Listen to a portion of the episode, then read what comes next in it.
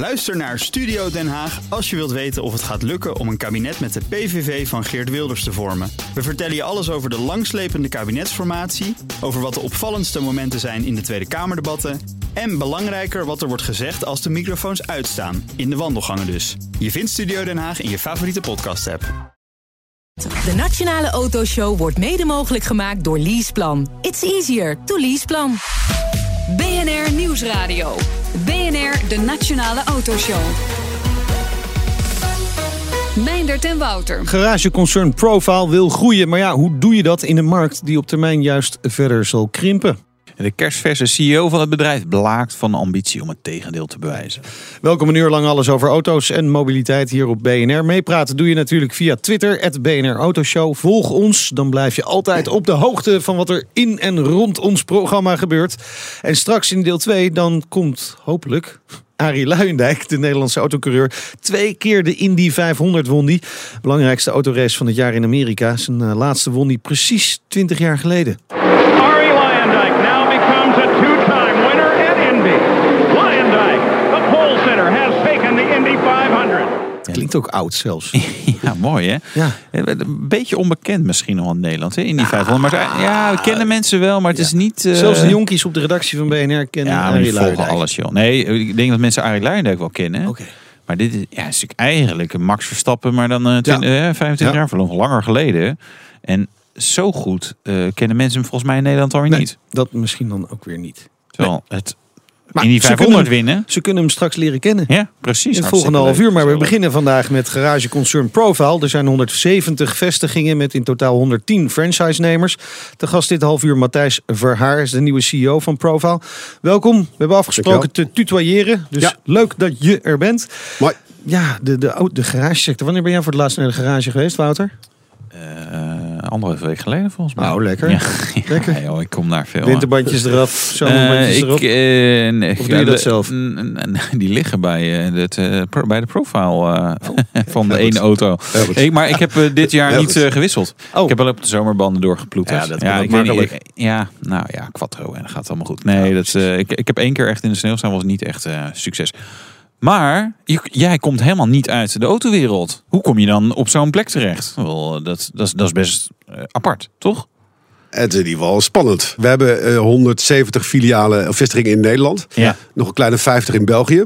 Ik maak elke vijf jaar een blaadje wat ik de komende vijf jaar wil gaan doen. Profile stond bovenaan. Het kwam voorbij. Ik ben bij een vestiging hier in Amsterdam geweest. Ja. En werd zo geraakt door het verhaal van de ondernemer. Dat ik dacht van, eh, dat gaan we doen. En gelukkig vond men dat ook. Ja, maar dat zeg je. En. Ja. kreeg ik een nieuwe uitdaging. Ik ben nu tien weken bezig. Geniet met volle teugen. Ja. En wat was eh, de, de vorige vijf jaar? Hoe zagen die eruit? Waar werkte je toen? Ik heb 15 jaar bij een eh, het toonaangevend familiebedrijf in de doe-het-zelf. Groothandel gezeten. Ja. Daarvoor bouwmaat. Dus ik heb altijd bij eh, Oh. nou, in bouw of bouwgerelateerde producten Ja. gezeten. Eigenlijk is eh, de rode draad is gereedschap. Want auto's en, en bouwmarkt hebben niet heel veel met elkaar eh, te maken. Maar gereedschap is, wel... Het is dingen oplossen voor mensen. ja. ja. Een soort dienstverlening dus. Ja, met producten die we maken en waar we gave concepten van verzinnen.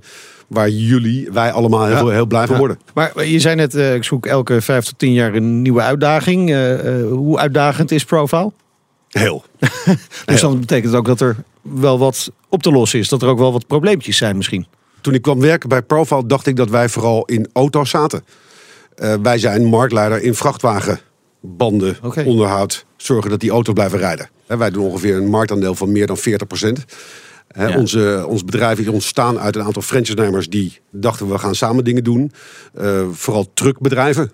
ja. Hebben ze een auto bij gaan doen. Maar dat betekent dus ook ongeveer de helft van de files is jullie schuld. Want de helft van de files wordt veroorzaakt door vrachtwagens die een lekke band hebben. En dan gestrand op de rechte baan staan. En dan moet, dan moet zo'n ding moet een nieuwe band krijgen op de snelweg. En baan afgesloten. Maar dankzij Toch? ons krijg je ook, is, is het eten ook in de, in de supermarkten. Ja, nee, nee, nee, maar valt mij op. Dan denk ik, ja, dit lijkt me toch, vrachtwagens, die moeten toch, de professionele partijen, die, die, dan kan je een klapband, Ja. dat is best raar. En wij hebben dus een, een pechservice. Europees. 24 uur per dag, 7 dagen in de week. Gemiddeld sta je, eh, ben je, dus dat is heel snel wat ik nu ga zeggen, is dat je binnen eh, kleine twee uur dat je vrachtwagen weer rijdt. Ja. Dankzij ons. Maar ja, het is tussen 4 en 6 op de A4 eh, bij Leiden. En dan heb je toch een heleboel zijn meer voor. auto's dan vrachtwagens, denk ik. Ja, dat is waar, ja. Even, even terug naar de, de vraag over, nou ja, ik zei problemen, maar laten we het op uitdagingen houden. Dat is Ja. altijd prettig om erover te praten. Je loopt nu vier maanden rond bij Profile. Tien weken.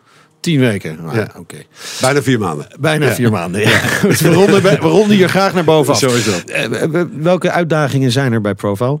Vasthouden wat we hebben in de truckwereld. We hebben drie verkoopstromen, zeg maar. We hebben dus de vrachtwagens. Die moeten blijven rijden. Nou, moeten we goed En dat is vooral banden?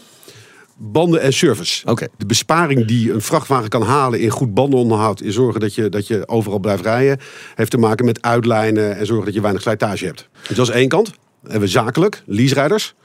Je hebt leaserijders en fleets. We hebben hier heel veel leaseauto's en weinig fleet. In België is het andersom.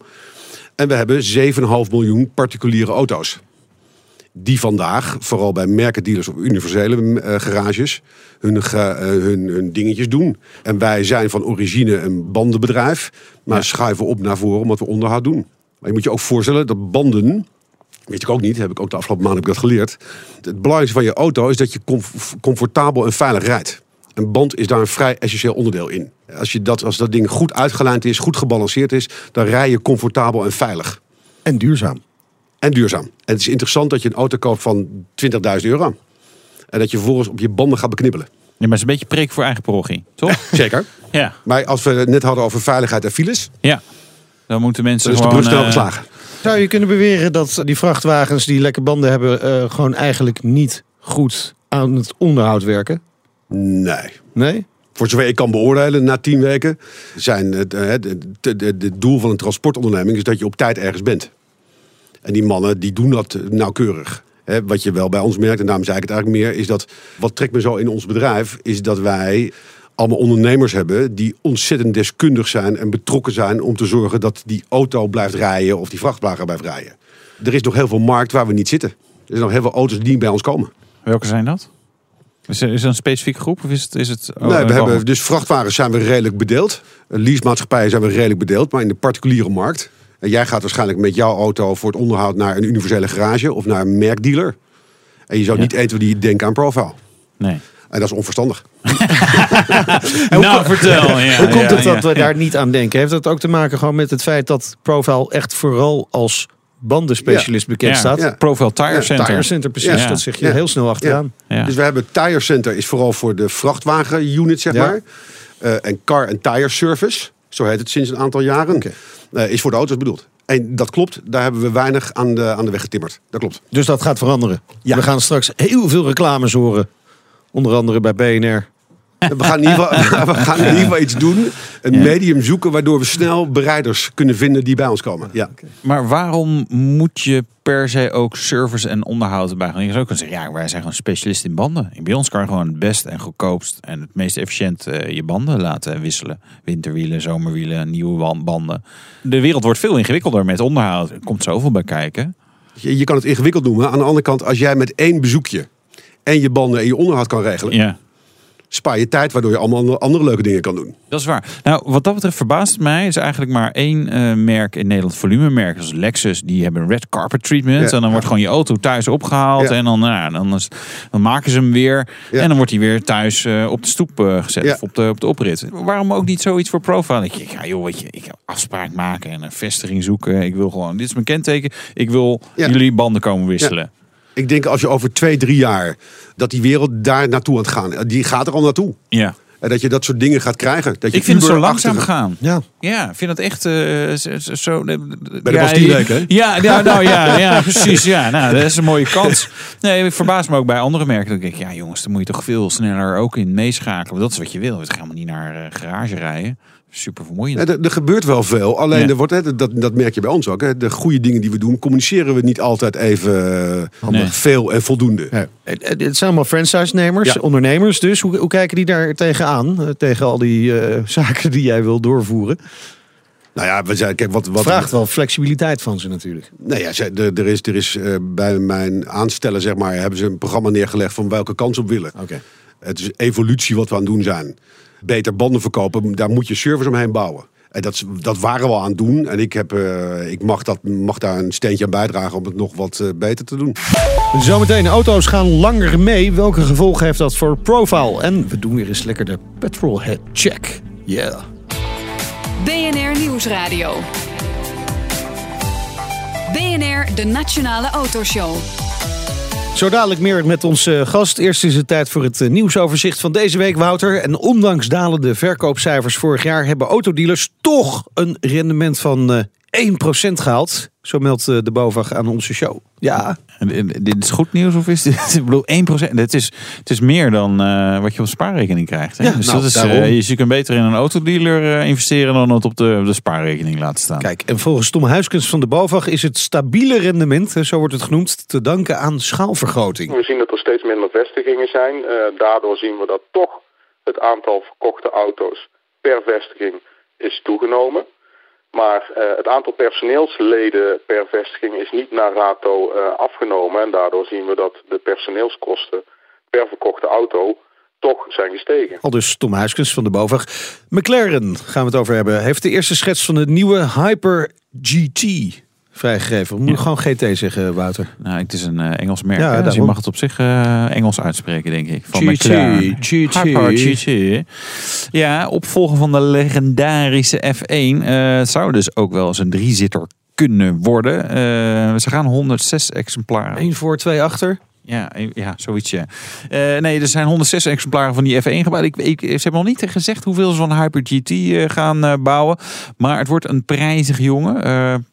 Eh 2 miljoen euro, zoiets, ex-belastingen. Dus eh, ik, ik ben benieuwd hoe goed die markt ervoor blijft. Er zijn best wel weer wat, eh, ook Mercedes is met zo'n eh, hypercar bezig. Bugatti is er Ja. natuurlijk. Aston Martin wil ook zo'n hypercar op de markt brengen. Dus dat, ja, dat tikt wel aan. Moeten er best wel wat vermogende mensen zijn die dan zoveel geld eraan uit willen geven. nou ja. Eh, en als je dat niet hebt, dan kun je altijd eh, naar eh, Ford gaan. Want die willen hele dikke SUV's gaan maken. Ik voel iets met RS aankomen. Ja, ja, hè, ja, precies. Hè? Ja, hè? Geen Focus RS, maar een Kuga RS. Oh, wat goed. Dat wil de performance. Ja, ja het, het blijft een beetje een, een koorddanser met overgewicht. zeg maar een SUV met eh hoog- van de mooie metaforen ja, vandaag, metafoor. hè? Nee, ik, ik weet niet. Ik, het, het is leuk en tegelijkertijd ook weer niet. Want je weet dat die Focus RS waarschijnlijk veel sneller zal zijn, beter zal sturen. Maar ja, mensen willen die hoge instap en een ruime kofferbakruimte van die Kuga hebben. Ja, en dat hebben ze bij eh, Seat eindelijk ook door. Dus die gaan nog meer SUV's maken. Ja, Na de eh, Ateker komt er ook nog wat. Eh, ja, eh, de Arona, eh, die hadden ze al aangekondigd. Ja, ja, die kennen die nog niet eens, maar die komt dus wel. Ze hebben nu dus één SUV, dus die is net nieuw, maar ze willen naar drie. En dat gaat allemaal eh, heel erg hard. Hè? Hè, dus er moet ook nog een SUV coupé komen. Nee, die gaan daar ook, ook zij gaan daar eh, vol eh, los in. Oké, eh, Wouter. Audi gaat eh, motoren schappen. Waarom? Eigenlijk de baas van Audi zegt, jongens, waarom hebben we zo ontzettend veel viercilinders met verschillende vermogens? Willen de klanten dat? Nou, blijkbaar wel. Hè. Die differentiatie, dat werkt toch wel. En heeft ook natuurlijk te maken met de opkomst van eh, elektri- elektrische voertuigen. Er moet ook een beetje ruimte worden gecreëerd. Dus ja, ze gaan schrappen. Ze gaan gewoon schrappen. Maar, maar wat wordt er weggehaald dan? Ja, dat is de grote vraag. Wel, wel, wel.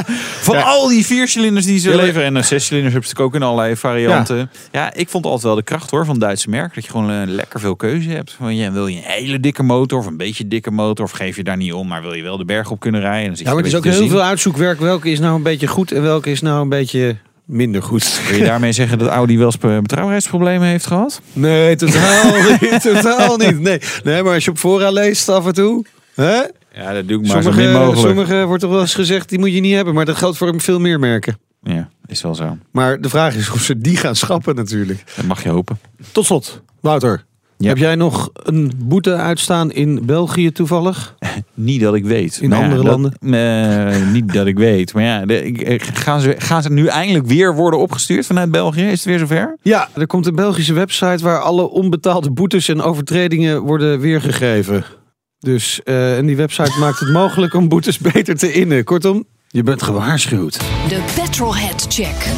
En die doen we vandaag met de nieuwe Profile CEO Matthijs Verhaar. Tien weken aan de slag. Eh, ben je klaar voor het vragende vuur? Heb je ooit zelf schade gereden? Ja. En een beetje forse? Ja. En waar heb je dat laten repareren?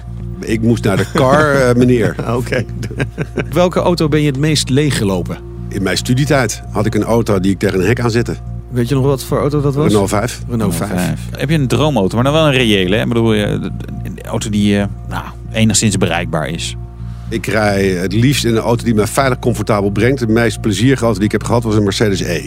Ja, zou je weer willen. Ja, Maar zit er niet in een leaseregeling bij je profile. jawel, jawel, jawel, jawel. Maar die meneer, die, de, de, ik heb een betere klantervaring met de, de auto waar ik nu in rij. Oh, oké. oké.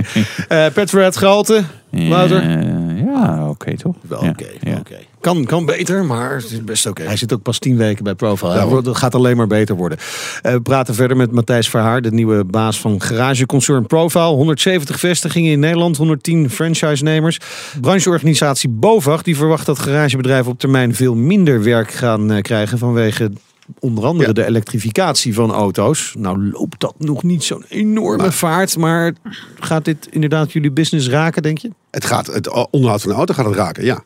Je ziet sowieso dat auto's beter zijn geworden de afgelopen jaren. Dus er is sowieso al minder onderhoud. Elektrische auto's hebben banden, hebben eh, Ja. schokdempers, Daar zijn remmen. goed in de banden, dus, dat is een aantal dingen veranderen. Een aantal dingen veranderen. Maar minder bewegende delen bij elektrische auto's, Ja. vandaar dus ook minder onderhoud. Ja, Zeg dat is tegen de gemiddelde Tesla-bezitter. Ervaren het die volgens mij is niet slecht minder in elkaar gezet, Ja, dat zijn jouw woorden. Wacht, maar- ben jij Tesla-hater zeg? Nee, helemaal niet. Ik ben er dol op. Kan iemand dat nog even twitteren? Maar ik kan je wel even zeggen dat het heel slecht in elkaar is gezet. Eh, lees de fora maar eens in eh, Amerika. Ja, ja, dat Oei, doe ik. Ja, oei, oei. Maar is het een kans of een bedreiging Ja. dan, die elektrische auto? Ja? Oh. Kans. nou ja, nee, eh, dat morgen iedereen een elektrische auto heeft, is niet zo. Nee. Er zijn eh, 8,5, 9 miljoen auto's in Nederland. Ja, gemiddeld negen jaar oud. Dus dat, dat duurt nog wel eventjes. Kijk, wat wij denken is dat de, de klant anders of de bestuurder anders met zijn auto en zijn onderhoud omgaat. En daar is een gevoel, hè, dat auto's beter worden en elektrisch zijn, heeft gevolg voor het businessmodel. Ja, dat klopt. En welk gevolg dan? Eh, dat er minder bedrijven zijn die nodig zijn om dat allemaal te doen. Er zijn vandaag geloof ik 3.000, 4.000 garagebedrijven in Nederland. En die, al die kleine garagebedrijven verdwijnen dan? Dat weet ik niet. Maar je, ja, als je, als je, nou ja, jullie hebben er Nee, toch maar- een idee maar- bij. ja. ja, maar als je, kijk, wij praten vanuit onszelf. En wij, Ja. als wij dat dan maar heel goed doen. Ja, dan En blijven wij- jullie in ieder geval bestaan. Ja, Ja. Ja, maar ook met eh, zoveel vestigingen, 170. dat is niet zoveel. Er zijn 7,5 miljoen auto's eh, die eh, bij ons langs willen komen. Aha. Maar Dus de markt wordt kleiner. Het aantal auto's, ik weet niet of het aantal auto's kleiner wordt. Nee, die groeit. Nee. Die groeit nog steeds. Maar ik als er denk- minder onderhoud, Minder onderhoud. Dus komen ze die minder markt. langs. Ja, dat, dat, Nee, maar, over- blijft Profile Tire Center gewoon op peil qua aantal vestigingen de komende jaren? Ja, ja, Oké. ja. Omdat we in die drie markten zitten, Ja. vrachtwagens, leaseauto's Ja, ja, en particulierauto's, ja, ja. zijn we redelijk goed gespreid. Ja. En er zijn nog groeimogelijkheden in, in een aantal segmenten. Toch, eh, die, die klant komt minder vaak langs straks. Als die auto's inderdaad beter worden, meer elektrische auto's. Hoe, hoe ga je die klanten nog binden? Maar gemiddelde consument komt één keer, twee keer per jaar bij een garage. Hè? Dus ook niet dat dat, is al niet zo heel veel. En straks zit. misschien maar één keer per Ja. jaar. Nee, er zijn hele leuke online tools die we kunnen gebruiken om te zorgen dat jij bij ons komt. En daar hebben we leuke ideeën Maar voor. als ik dan kom, dan wil je me ook vasthouden. Dan wil je dat ik ook nog een tweede keer en een derde en een vierde keer kom. Wij denken, en dat ben, als, ik, als ik mezelf als voorbeeld mag gebruiken, Ja. en dat zien we ook, is als je goed geholpen bent met een deskundig iemand. En je denkt van, god wat gaaf dat die auto er gemaakt is. En als er iets is dat je het meteen opgelost krijgt. Wat wij doen, Voor een lekkere lage prijs. voor een hele verre prijs. ja, kijk, wij doen bij elke, elke klant die bij ons langskomt, moet een, eh, een, een klanttevredenheidsformulier invullen. Ja. En daar scoren we goed. En als Ja. het al eens een keer een foutje tussen zit, wat ook wel eens gebeurt, wordt die man gebeld.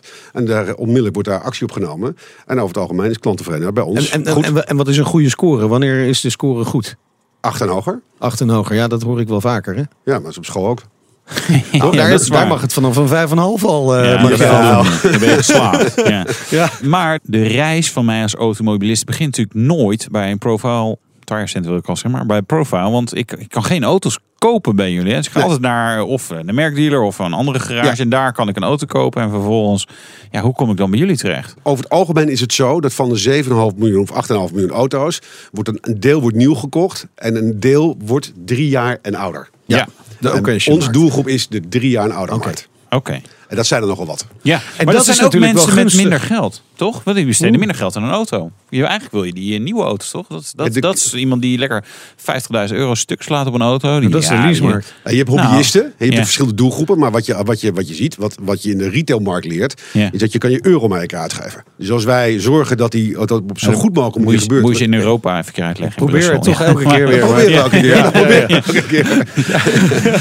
Eh, maar- Maar jullie hebben dus specifiek doelgroep is vanaf drie jaar... Dat is de grote, gro- grote markt. En wat, Ja. je, wat je ziet, wat ik ook niet wist, heb ik hier ook geleerd, is dat je kan onderhoud doen. En je kan dus in, bij de profile kan je dus je BMW onderdeel krijgen of een lookalike krijgen. Maar je Ja. kan alle onderdelen die je wil voor die auto, zijn beschikbaar. Het feit dat wij gewoon hetzelfde onderhoud kunnen plegen als de BMW-dealer of de Opel en dan kun je dus ook nog in prijs differentiëren door het origineel te krijgen of een, een soort lookalike. Ja, dat kan. Ja, die occasionmarkt die groeit juist in, in Nederland. Ja. En, en auto's gaan langer, Langer mee, mee. Mensen doen langer met hun auto. Dat biedt ook weer juist voordelen. Want we hadden het net over die elektrificering. Maar dit is de andere kant van de medaille. Ja, ja. De positieve kant. Zo is van het. de- ja, ja, Zo ja. is ja. het. Oké, vandaar die grote glimlach de hele Ja. tijd. Ja. dat heb je goed gezien. Ja.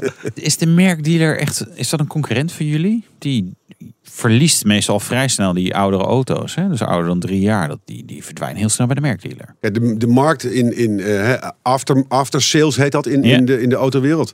Is dat je, je hebt de, merk, eh, de merkmeneren. 1 tot 3 jaar zeg maar eventjes. Maar die, doen, natuurlijk- die willen natuurlijk langer. Je Ja. hebt de universele garages. En dan heb je bedrijven zoals wij. En wij komen vanuit de andere kant. En dan wat we service erbij doen. Deskundigheid en, en, en, en, en lokale ondernemers.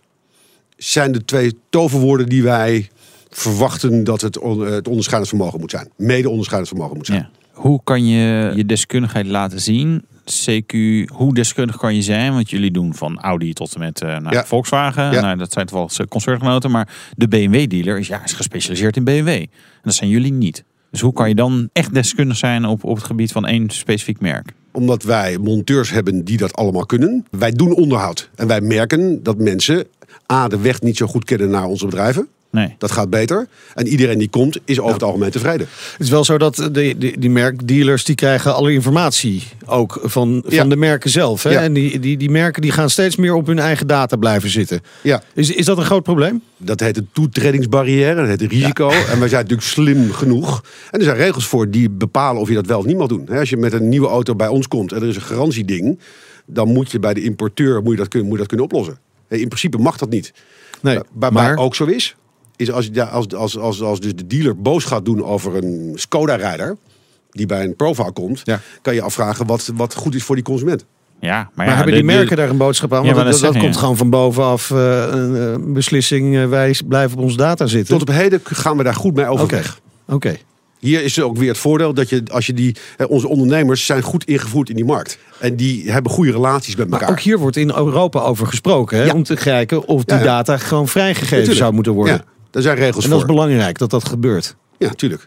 En transparantie is wat, er, wat, wat uiteindelijk zorgt dat je op je echte deskundigheid Ja. en dat soort dingen, dat je daarop beoordeeld wordt. J- Jullie kunnen dus, eh, eh, wat jou betreft, in ieder geval goed concurreren hè, met, de, met de, de merkdealers, merkgarages. Moeten we hard voor werken. Hard ja. voor werken, maar het, Ja. het, het werkt. Wie, wie is jullie grootste concurrent? Want ik denk dat veel mensen, als ze daaraan denken, gelijk QuickFit zullen zeggen. Degene die de grootste deel van de taart pakt in banden en onderhoud zijn de universele dealers. Universele Eh, garagebedrijven. Ja, ja, ja. Omdat jij waarschijnlijk van een oudsher daar komt Ja. en je gaat niet zo snel ergens anders zijn.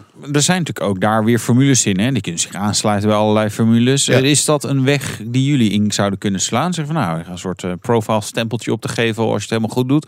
Als eh, lokale eh, garage. Je kan bij ons, maar dan moet je wel. We, we hebben een franchise formule. Ja, En dan is het handig als je onze, onze, onze formule overneemt. ja helemaal.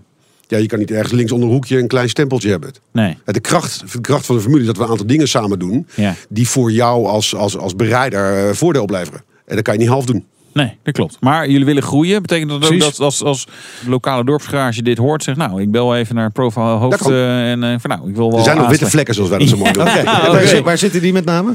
Eh, grote steden. Oké.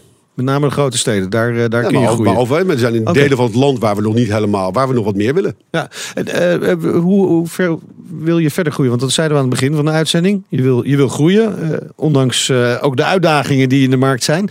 Wat zijn de ambities? Dat we groter willen groeien in de particuliere markt. Maar hoeveel? Nou, vandaag doen we niet zo heel veel. Vandaag heeft de universele is heel veel. Ja, ja Maar ik precies. noem nooit zo graag cijfers over. Ja, wij eh, horen ze wel graag. ik. ik kan veel zeggen, maar sommige dingen zeggen we niet. Dus je zei in ieder geval, er komen, er komen niet minder vestigingen. Denk je, als we dit zo horen, dan kunnen er wel meer vestigingen komen dus. Wij weten hoeveel kentekens er her en der zijn. Dus je weet waar je moet zitten. Wij hebben te maken met ondernemers die eh, ook heel zorgvuldig investeren. Dus we gaan heel zorgvuldig gaan we met onze, Ja. onze, onze voorwaartse plannetjes Ja, maar goed, er zijn witte vlekken. Dus Ja. er mogen eh, nieuwe eh, Daar komen we. vestigingen, er komen nieuwe vestigingen bij. Ja, ja, maar niet duizend.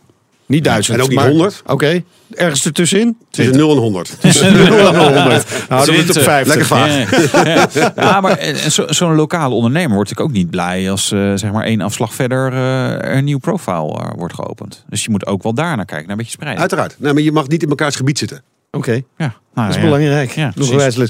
Eh, we zijn aan het einde van het eerste half uur. Dankjewel voor je komst naar de studio. Aha. Succes de komende jaren. Matthijs Verhaar, de nieuwe CEO van Profile. En zometeen, dan komt... Ja, levende racelegende. Nou. Nee, niet met Max Verstappen, maar Arie Luijendijk. Eh, ja, die won eh, de Indy 500. Eh, en jij mocht in Nederlands fabrikaat rijden. En dan hebben we natuurlijk over Hollands. Glorie. Hollands Glory, Mini Countryman. Tot zo. De Nationale Autoshow wordt mede mogelijk gemaakt door Leaseplan. It's easier to Leaseplan. BNR Nieuwsradio. BNR, de Nationale Autoshow. Meindert en Wouter. Ari Lyondike wins the 74th running of the Indianapolis 500, his very first Ja, onze gast eh, won twee keer de Indy 500. De belangrijkste autorace in Amerika. Ja, dus we hebben hier gewoon een legende in de studio. En hebben we deze keer even zeggen. niet over onszelf, maar over Arie Luijendijk. Ja, en dat precies 20 jaar na de laatste Indy 500 eh, overwinning. Hè. Eh, het is een beetje Hollands glorie vandaag, eh, dit half uur. Want we rijden straks ook in de Mini Countryman, made in Holland. En dat betekent natuurlijk topkwaliteit. Ja, hè? Heb je een vraag of wil je met ons meepraten? Kan natuurlijk via Twitter, BNR Autoshow. Ik zei het al, hij won de 24 uur van Daytona, de 12 uur van Sebring... en twee keer de legendarische Indy 500. Om precies te zijn in eh, 1990 en eh, 97... Die laatste dus precies 20 jaar geleden. Dit half uur bij ons de gast, autocoureur Arie Luijendijk. Welkom, leuk dat je er bent. Ja, dankjewel. Het laatste is natuurlijk, eh, het leukste is natuurlijk om naar die Indy 500 overwinning te kijken. Maar in dit geval gaan we het toch even doen met het geluid alleen. 185.8 miles an hour, his average on the last lap. There's the main straightaway line ahead. And his destiny, Ari Lyondike, comes for the checkered flag and picks up the win as Ari Lyondike wins the 74th running of the Indianapolis 500, his very first IndyCar victory. Schitterend. Eh, 1990 was dit. Neem, Ja, neem, neem dat dat geluidje gelijk mee terug naar die tijd. Bijna 27 jaar Ja, geleden. ja. Dus ja. ja, time flies when you're having fun, zeggen ze. Maar nee, dat was echt een eh, geweldig moment in mijn carrière natuurlijk. Want uiteindelijk, ik was al bezig met IndyCar sinds 1985. Ja. Dus in mijn zesde poging op Indianapolis eh, won ik mijn allereerste IndyCar race. En meteen natuurlijk eh, Ja. tijdens de grootste race van het circuit. En dat was best wel overwhelming, zeg maar. Was, eh, ja, dan weet je even niet wat je overkomt. Dus ik kwam de winner circle binnengereden. En dat wist ik dan wel, dat je daar linksaf moest slaan. En dan Dat is ook wel handig. Ja, ik, wist wel fijn, die, ik wist wel waar die winner circle was. Ja. En dan, eh, dan kom je op zo'n podium terecht. En dat gaat dan eh, omhoog. Ging dat omhoog. En dan stond je heel hoog in de lucht, zeg maar. Met eh Mieke erbij. En eh, natuurlijk de team-eigenaar. En mensen van het team. Dus... eh, maar ja, ik werd geïnterviewd en ik was echt, eh, ja, mijn interview was een beetje knullig. Want ik wist echt niet wat ik moest zeggen, want ik was zo in awe, zeg maar, van alles wat Ja. er gebeurde. Dus eh, het, is, het was eventjes een soort, eh, wat zou ik zeggen, een soort waas waar ik in terecht kwam. Het moment dat ik uit de auto kwam, na die race. Maar ja, het was natuurlijk eh, vreselijk cool. Ja, dan ineens na zo'n Indy 500 win word je op handen gedragen. Ja, Waar, waarom is die Indy 500 zo ontzettend belangrijk in Amerika? Want Het is echt, echt de race. Hè? Ja, het heeft wel te maken met traditie natuurlijk. Want Ja. de race werd voor de eerste keer gereden in 1911. Ja. En je kunt je voorstellen dat er niet veel gaande was in eh, Indianapolis en omstreken Nee. in 1911. Dus eh, die race die kreeg gewoon status naarmate eh, elke jaar voorbij ging. Ja. En ja, Ja. dus er was gewoon een, een eh, American institution, zeggen ze. Gewoon een, ja, het is hetzelfde als de Wereldcup eh, of eh, Europa Cup voetbal, zeg maar. Ik bedoel, iedereen leeft daar naartoe. Elk jaar weer. En zo was het met de Indy 500. De Ja, dus, oudste, ja. oudste En, en als, als we het in de autoracerij eh, moeten plaatsen, kunnen we het dan vergelijken met eh, bijvoorbeeld de Grand Prix van Monaco, Formule 1, eh, Le Mans. Le Mans, inderdaad. Ja, maar Nee, ik denk dat- nog wel veel populairder. Ja, ik denk in dat rijtje past die race zeker wel thuis. Eh, Ja. Le Mans, het winnen van de oudste Formule 1 race in Monaco. ja. En dan heb je ook natuurlijk coureurs zoals Nigel Mansell die ook IndyCar zijn gaan rijden. Ja. En ja, natuurlijk voor hem was dat een goal om Indy te winnen. Het staat wel op een heleboel eh, Formule 1 rijders hun verlanglijstje, maar contracten dat later dat ook niet toe. En Nee. Het seizoen, Ja. Die race wordt altijd in mei verreden. En dus toch vind ik, ik vind het altijd zo'n rare race. Want het lijkt allemaal zo... Ja, je hebt vier bochten linksaf. En Ja. een paar rechte stukken ertussendoor. Ja, dus ja, wat, is- wat, is nou, wat is er nou een uitdaging? Een soort schaatsen. Nou, ja, ja, ja. precies, ja. Ja, de uitdaging is dat je dus met eh, bijna 400 kilometer kom je op een bocht aan. En die lijkt heel groot op televisie. Ja. Maar vanuit de cockpit gezien is het net een eh, Haakse linkse bocht. En die baan wordt natuurlijk omringd door eh, betonnen muren. Ik zeg altijd, nou, wie dit ooit bedacht heeft, die was knettergek. Want. Maar ja, in 1911 reden ze rond misschien 60 mijl, 70, ja, ja, 80. ja, ja. Ja. En voor die tijd was het natuurlijk vreselijk hard. Ja, die mensen die het circuit ontworpen hebben, die hebben nooit gedacht van... nou, we gaan hier eens een keer bijna 240 mijl gemiddeld rijden. Dat, Maar als het zo knettergek is, waarom ben je het dan gaan doen eigenlijk? omdat autocoureurs ook mooi knettergek zijn. Dat is het, oké. Nee, maar we zijn natuurlijk... eh, we hebben andere bedrading, zeg ik altijd, Ja, in onze ja. hersenen. Als de gewone mensen. En je weet dat het gevaarlijk is. Je ziet het ook om je heen. Zie je een hoop gebeuren. Je, ziet, je kijkt naar de historie. En de onge- ongelukken bewijzen het. Dat het Ja. gewoon levensgevaarlijk is. Ja. In de Formule 1 zijn er heel veel maatregelen genomen. Hoe, hoe zit dat in de... Ja, in IndyCar, kijken in Mills, Indianapolis is een baan omringd door bet- betonnen muren. Maar ze hebben daar nu voor een soort zachte muur geplaatst. Om die eh, eerste klap zeg maar goed op te vangen. Dus dat de rijder niet zoveel kracht op zijn lichaam krijgt of op zijn hoofd. En in Formule 1 hebben ze dat gedaan door hele grote uitloopstroken. Ja. En dan met bandenstapels. Dus dat ze veel snelheid al verminderd hebben voordat ze zeg maar, die bandenstapels in vliegen. En dat hebben we al gezien een paar jaar geleden met, eh, met Max in Monte. Carlo. Dat Ja. was een verschrikkelijke klap. Hij stapte zo 20 uit. jaar geleden had hij daar niet uitgestapt Nee, zomaar. Zo. Eh, Je, je had het over die snelheid hè, bij die IndyCar. Eh, je hebt ook nog altijd een snelheidsrecord in handen. In Indianapolis eh, dan kwalificeer je en dan rij je vier ronden achter elkaar. Die vier ronden die worden bij elkaar opgeteld, dat is Ja. je gemiddelde snelheid. Dat record heb ik nog steeds, omdat ze de snelheden gedrukt houden. Ze willen het niet meer dat ze harder gaan of nog harder. Nee. Dus- Gaat het ook gewoon echt niet meer? Nog harder? Ja, het, je kan... het zou wel gaan, maar, maar- dan op een gegeven moment dan, eh, dan gaat het, het... Het zou zeg maar zo hard kunnen gaan dat je op een gegeven moment... Dan word je alleen maar dan word je duizelig. Ja. En dat hebben we wel eens een keer gehad op andere circuits. Ja. Die dus korter waren, maar waar veel downforce is. Ja. En dan waren de snelheden zo enorm dat, dat, dat de jongens gewoon Ja. duizelig werden. En toen hebben ze ook die race afgelast. Die zeiden ze, het gaat te hard en that's it. Ja, Dus- Maar wa- hoe, eh, wat is je record eh, voor de mensen die dat eh, ja, niet in, hebben eh, meegekregen? in kilometers, ik geloof eh, bijna 380 km Ja, dat is zelfs over de 380. Ja. Ja. 380 Heb jij de 300 gehaald wel eens? Eh, eh, ja, vorige week nog, ja. Ja, echt waar? Serieus? Ja, ik had toch beloofd onair dat Ja. het moest weer eens Ja, gebeuren. Nou, ik- ik, ik- heb het gedaan. Oh, ja, ja. kunt hem al afstrepen. Ik moet hem, ik moet hem nog gaan doen. Een keer. moet- 300. Dat gaan we een keer Ja. regelen, ja. Ja. Ja, ja, rechtuit is niet zo moeilijk. Nee, maar ja, dat- je moet, je moet een keer, je moet ja, een keer linksaf of rechtsaf. Ja. Ja. Ja, op eh India alleen maar linksaf, toch? Ja, links. Ja. Ja, ja, ja rechtsaf is geen goed is eh, ook, plan. ik, vind, ik, nee, maar ik vind dat zo'n raar concept. Je hebt Ja. alleen maar vier linkerbochten. Maar de kunst van het hard gaan op Indianapolis is... als je bijvoorbeeld heel veel vleugel in de auto stopt... Ja. dus veel downforce... dan is die bocht heel makkelijk te nemen natuurlijk. ja, maar Het ga je wordt- rechtdoor niet zo hard. Nee. Maar het wordt pas moeilijker naarmate je de, zeg maar, de auto outtrimt. Je trimt hem uit. ja. Dus zo min mogelijk vleugel rijden. En dat is de kunst. Wie Ja. durft er minder en minder vleugel te rijden? En daar was ik best wel goed in, zeg maar. Voor qualifying. En in de race doe je er altijd meer in. Maar ook al zie je het niet op tv. Af en toe gaat de auto een klein beetje dwars. Moet je hem opvangen. Maar je moet wel heel snel zijn. Het zijn allemaal kleine bewegingen. Eh, je schakelt bijvoorbeeld niet. Nu schakelen ze wel. Omdat ze nu allemaal dat hele gemakkelijke Flippertjes. Flippertjes hebben. Dus terwijl ze vol gas rijden, dan doen ze even hup, één versnelling naar beneden. Maar vroeger met, die, met dat H-patroon eh, versnellingsbak ging dat niet zo makkelijk. Nee. Dan reed je meestal in zijn 6 of in zijn 5, één van de twee. Ja. En die zaten heel dicht bij elkaar, 300 toeren verschil. En dat was meer om benzine te sparen en om te cruisen, zeg maar, in plaats van hard te gaan. Dus, maar we hebben helemaal geen tijd hoor, nu om het allemaal uit te leggen wat er allemaal achter zit. En, en, en, de afstelling van de auto, het is een heel aparte vorm, zeg maar, van autosport. Ja, maar het, is een soort koorddansen, zeg maar. Daar ben je eigenlijk mee bezig. Dus eh, Precies, iets ja, ja. meer spoiler en je gaat te langzaam op het rechte stuk. En te veel spoiler en op het rechte Ja, stuk dat is eh, wel een rijdt hele goede voorbij. vergelijking. Als je met, met zulke schoenen zou eh, lopen op die koord, zeg maar, dan, ja, dan is het makkelijker. Het balanceren van de auto, die, die, die, die zweeft als het ware door de bochten als je met weinig downforce rijdt.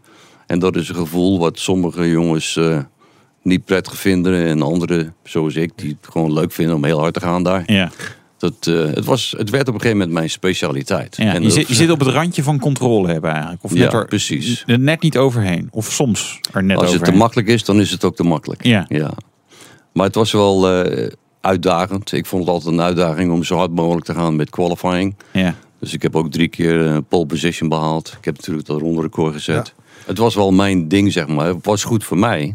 Want het was de belangrijkste autorace Ja. in Amerika. Dus voor Ja. mij kwam het goed uit dat het mij heel goed lag. Maar je bent ook wel eens over het randje heen gegaan. Ja, natuurlijk. Ja. Dat hoort er dan ook en bij. toen was er die muur en zo. Ja, ja dat is eh, wel eens gebeurd. Wel eens. Ja, die klappen zijn enorm hard. Want je rijdt zo hard en dan eh, spint de auto er rond. En dan, dan, dan heb je wel geluk nodig dat je niet op een bepaalde hoek zeg maar, de muur induikt. Dat je dus eh, je eigen erg bezeert. En ik heb best wel geluk gehad dat ik nooit gespind ben. Frontaal de muur in heb ik nooit gehad. Oké, het is altijd, je ketst er altijd eh, vanaf. Ja, ik, Of achteruit erin of zijwaarts. ja. Eén keer heb ik wel vooruit eh, de muur geraakt. Best wel hard. En toen heb ik ook zes weken op krukken gelopen. Ja. Maar niet echt iets gebroken, maar wel veel haarlijn eh, fractures, zeg maar. dus dat was eh, pijnlijk. ja. En Maar ja, je gaat er toch voor. Ja, je gaat, en dat heeft je ook successen gebracht natuurlijk. In 2014 kreeg je een plekje in de Motorsports Hall of Fame in Amerika. In Nederland kennen vooral autosportliefhebbers kennen jou echt wel. hè. En eh, ik, moet zeggen, het viel me mee. Hier op de redactie kende ook een jonge eh lui je wel. Maar hoe zit het in Amerika? Ben je daar nog steeds eh, eh, een held? Nou, ik ben wel bekend. Mijn naam is natuurlijk wel best wel apart. Ja, Eh, En ik geloof dat die naam bij een hoop mensen... want je woont in Amerika hè, natuurlijk ook nog. Ja, ik woon in Phoenix. Phoenix, ja. En, eh, maar ja, naarmate je ouder wordt, dat, eh, dat gaat allemaal wel... hè, dat wordt minder natuurlijk. Maar destijds in 1990 tot en met 97 was ik best wel bekend natuurlijk in Amerika. En dan Ja. zeker in een, stad zoals Indianapolis en andere steden waar we raceten natuurlijk. En ik had heel lang haar in 1990, dus was ik een beetje een trademark. Dus een beetje een hippie. En ze noemden mij ook de hippie en een hoop eh, mensen toen. Was ik niet hoor. Je was geen nee, je was wel een coureur natuurlijk. Nooit een hippie geweest. Ja. Mis je het wel eens? Dat er eh, het racen? Nee, ik mis het niet. Vroeger wel, toen ik eenmaal eh, zeg maar aankondigde dat ik ging stoppen. Toen was ik retired, zeg maar. En twee jaar later ben ik weer op Indianapolis gaan rijden. Zometeen Arie Luijendijk volgt natuurlijk ook de prestaties van Nederlands trots Max Verstappen op de voet. En over Nederlands trots gesproken. Ja, jij mocht gaan rijden in de Mini Countryman. BNR Nieuwsradio. BNR, de Nationale Autoshow. We gaan maar eens rijden. De rijimpressie. Ja, hij rolt van de band in Limburg bij VDL Netcar. En Meindert die mocht ermee op pad, de nieuwe Mini Countryman. De wereld is de afgelopen jaren toch wel behoorlijk veranderd. En dat zie je misschien wel het meest bij automerken. Sommige merken bestaan helemaal niet meer. En nieuwe merken zoals Tesla rammelen aan de deur van de gevestigde orde. De cruise control groeit steeds meer door tot een volledig zelfrijdende auto. Sportwagenmerken bouwen SUV's en Mini. Ja, Mini is al lang niet Mini meer. En dat geldt natuurlijk helemaal voor de Mini Countryman toen die in 2010 werd geïntroduceerd, was er eh, aardig wat kritiek op. Wat was er nou nog mini aan deze auto? Hè? Een auto die eigenlijk een beetje toch uit nood geboren was, omdat mini-rijders naar andere merken overstapten zodra ze kinderen kregen. Ja, toch een beetje een moedje dus. En hij reed niet eens als een echte mini ook. Brrr. Nou, daar zullen ze achteraf behoorlijk om gelachen hebben bij Mini. Want ja, inmiddels zijn er wel meer dan een half miljoen Countrymans verkocht wereldwijd. Hartstikke succesvol dus. En dus ook logisch dat er nu een volledig nieuwe is ontwikkeld. En die is overigens nog minder mini. Wat betreft de proporties dan. Hij is weer verder gegroeid, 20 centimeter maar liefst naar 4,30 meter. Ja, en dan ben je dus gewoon een grote jongen. Het aardige is dat de auto in veel meer opzichten is gegroeid. Hij rijdt echt een stuk beter dan de vorige generatie. Hij deelt het platform met de BMW X1 en dat geeft hem een ja, toch wel behoorlijk sportief karakter voor een SUV. Besturing is lekker scherp, communiceert goed, vering is wel wat stevig. He, gaat je in de weg, hobbelt je hier, hobbelt je daar. Je voelt het gelijk. En de vraag is even of je dat in een SUV nou echt wil hebben.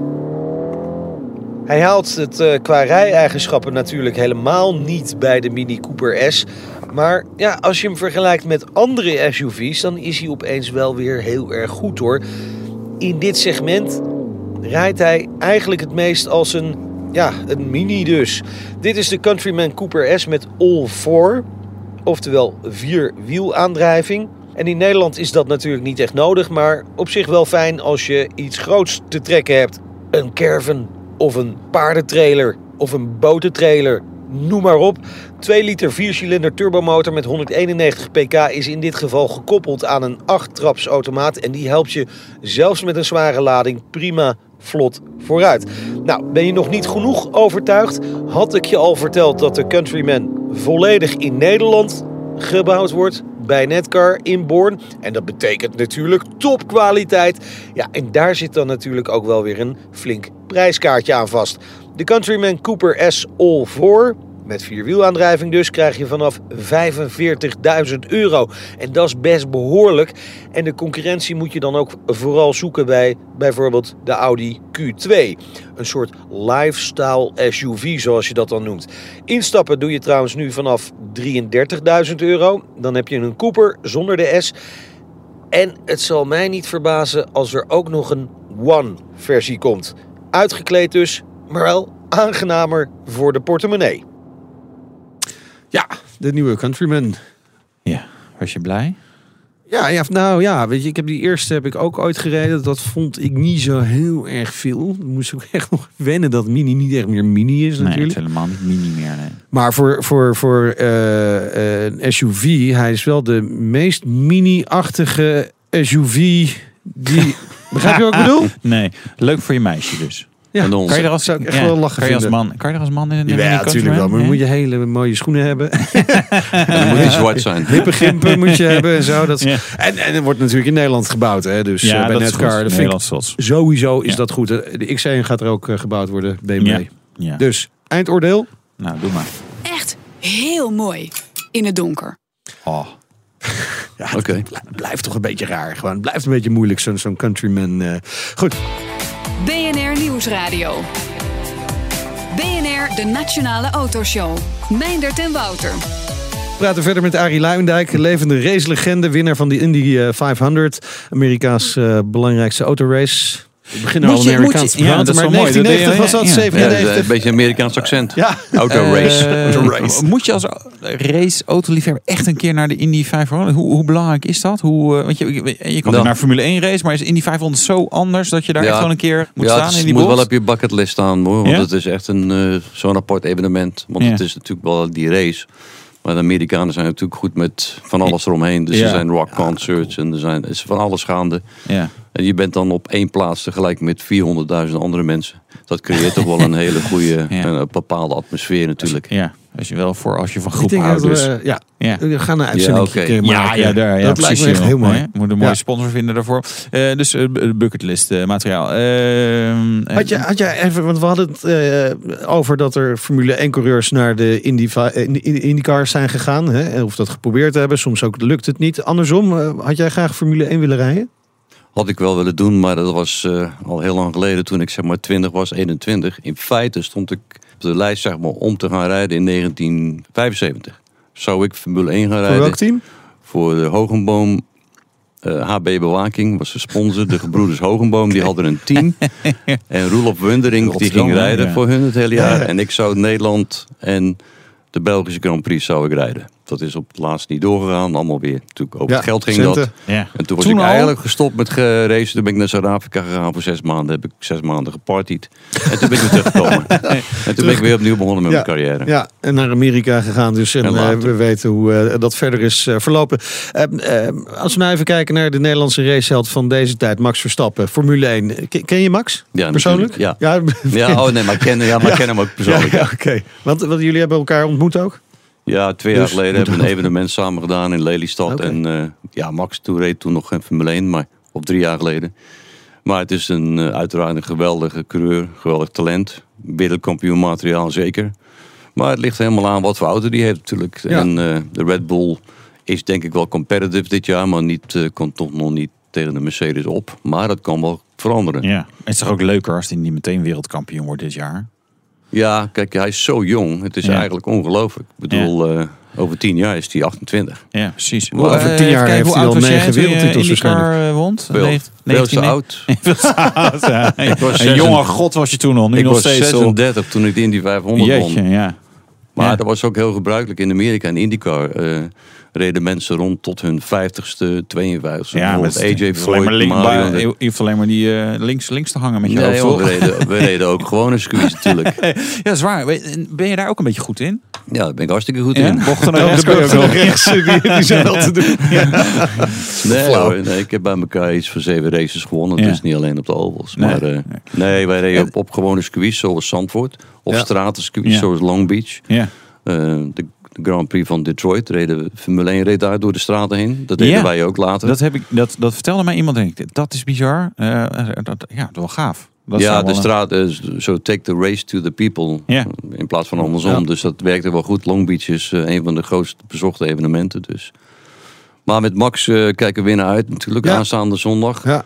Alleen ik denk niet dat ik om zeven uur opgestaan om te kijken. Want eh, we moeten naar een feest zaterdag. Het zal wel Oh, laat worden. Ja, kan gelijk door. Maar Blijf je gewoon Maar lekker zitten. uiteindelijk, ja, het, hij heeft wel wat teweeggebracht natuurlijk in Nederland. Ja. De oudsport bloeit op. Eh, er zijn heel veel jonge, talentvolle coureurs in Nederland bezig, eh, in Europa. Dus het, is, het is voor onze sport gewoon prachtig Ja. dat hij zo succesvol is. Over jonge coureurs gesproken. Jouw eigen zoon die race ook. Ja, Arie Luijendijk junior. Die is ook 36, die wordt 36 dit jaar. Ja, die heeft eh, jarenlang Indy Lights gereden. Heeft ook één keer meegedaan aan de Indy 500. Ja. Maar ook daar weer eh, een paar jaar gesukkeld. Niet echt goed, goed een eh, ride kunnen krijgen. En het geld is ook altijd belangrijk. Ja. Ehm, als je niet een wereldtalent bent zoals Max, dat je er echt bovenuit springt en dat je echt gewoon zo duidelijk neerzet dat je gewoon gelijk al een van de beste bent, dan is het moeilijk om een, om een free ride te krijgen, zeg maar.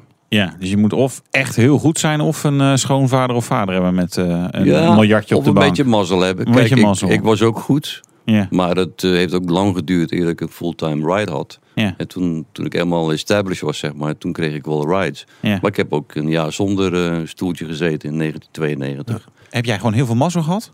Nou, heel veel mazzel. Ik heb na tien jaar, even kijken, ik begon in 72. Ja. En ik had in 84 had ik eindelijk een keer wat ik, dat ik alles had wat ik nodig had om te winnen. Dus het goede materiaal, goede sponsor, alles geregeld. Dus Ja. daar ging 12 jaar overheen. Dus ja. En volgens nee, nog nee, zes jaar niet tot je een keer eh, tot, tot je echt won wat, je echt wilde zouden willen ja, winnen. ja, het is niet aankomen waar je, laat ik het zo zeggen. Nee. Maar ja, ik kon niks anders, dus ik bleef maar doorgaan. Arie, eh, tot slot nog even terug naar de Formule 1. Hè, want eh, dit weekend gaat hij natuurlijk van start in Australië. Eh, wie, wie pakt denk je de wereldtitel? Nou, dat kan ik nog niet zeggen, want Nee, eh, nee, als nee. ze bijvoorbeeld die zomerstop hebben en ze ontwikkelen Ja. de auto heel goed, dan kan bijvoorbeeld Mercedes eh, niet de, de beste auto Oké. hebben. Dus hopelijk is Op het dit moment zijn ze dat natuurlijk wel. Hè? Dat is wel vrij zijn wel favoriet op dit Ja, moment. dus Hamilton. team weer. eh, is, ja. Waar- en Max, denk je? Want je zegt geen wereldtitel waarschijnlijk. Die kans Nou, is niet zo groot. Ja, en dat ligt ook weer aan zijn rijden ligt het niet. Het ligt gewoon aan hoe staat de auto erbij. Oké. Maar ik denk dat Max zeker weer mee gaat vechten voor de top drie eh, Kijk. vrijwel elke race. Dus dat is is wel mooi. leuk. We gaan het zien. Dit weekend eh, begint het Formule 1 seizoen in Australië. Komend week eh, weten we alweer veel meer over de verhoudingen tussen de teams natuurlijk. Of niet. Als er, als er meteen een paar de muur in knallen, weten we nog steeds niet. Dank voor de komst naar de studio. Arie Luijendijk, Ja, autocoureur en twee keer winnaar van de Indy 500. Je gaat weer naar Amerika terug? Over twee weken. ja. Over twee weken. Eh, Wouter, volgende week. Dan zijn wij er natuurlijk ook weer gewoon. En je kunt ons tot die tijd volgen via Twitter. Check Facebook, Instagram. Download de uitzending via de podcast Spotify of in de BNR-app. Vragen. Autoshow.bnr.nl Doei. De Nationale Autoshow wordt mede mogelijk gemaakt door Leaseplan. It's easier to leaseplan. Bij BNR ben je altijd als eerste op de hoogte van het laatste nieuws. Luister dagelijks live via internet. Bas van Werven. En heel langzaam komt de zon op rond dit tijdstip. Je krijgt inzicht in de dag die komt op BNR, het Binnenhof in Nederland en de rest van de wereld. De Ochtendspits. Voor de beste start van je werkdag. Blijf scherp en mis niets.